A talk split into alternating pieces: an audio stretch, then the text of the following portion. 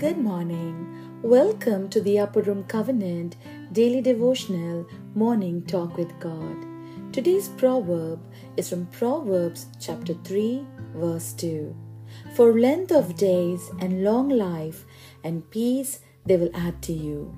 Yes, my friend, when Solomon was instructing his son to follow parental principles, he promised three things: length of days, long life, and peace. We read in the book of Exodus, the fifth commandment, which says, "Honor your father and your mother, that your days may be long upon the land which the Lord your God is giving you." Now, this commandment deals with parental obedience, and by keeping this commandment, God promises long life. Now, Moses always associated length of days with obedience and reduced days with disobedience. Now, who doesn't like to live long? We humans want to live a long life. And we see today so much of importance is given to health. And many experts are spending millions of dollars every year on healthcare, fitness-related merchandise, gym, dietary products, and research, all to the goal of keeping us alive longer. And I'm sure we're all been a part of some healthcare, whether it is gym or some diet. We do this so that we can live healthy and live long. Now, mankind is obsessed with long life. Indeed, we all are. And there's nothing wrong with this, beloved, because God designed us with an unquenchable thirst for life. Now, we always feared an early death and craved a long life. Over and over throughout the Psalms, we read about King David begging God to spare him from an early death and keep him living. We also read in the book of Second Kings chapter twenty, when Hezekiah was told he was going to die, he begged God to prevent an early death and grant him a long life. And this is human nature. Now, there is a slight distinction between length of days and long life, my friend.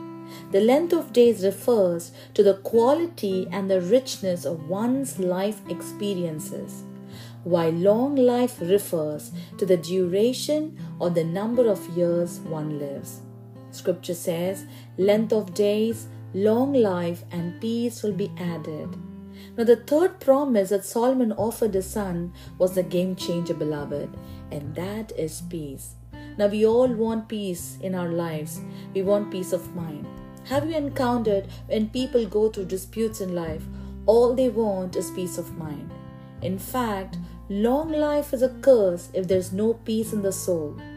Length of days is a punishment if it isn't escorted by peace. And long life by itself isn't the blessing. Because long life with peace is the blessing, my friend. Now, who would want to live sixty, seventy, eighty years or one hundred years without peace in their heart? Because life without peace is not attractive. And the Bible is full of examples of both good men and bad men who lacked peace at low points in their lives and for different reasons. And these men didn't beg God for long life. In these dark moments when they had no peace in their hearts, they didn't plead with God to spare them from an early death and grant them length of days. On the contrary, they wished for an early death or tragically chose to forfeit life because they were missing on peace in their life. We read in the book of Job that Job was struggling to understand why God would allow such hardship and loss in his life. And Job lacked peace as he cursed the day he was born. And at that low point in his life, he didn't desire long life, my friend.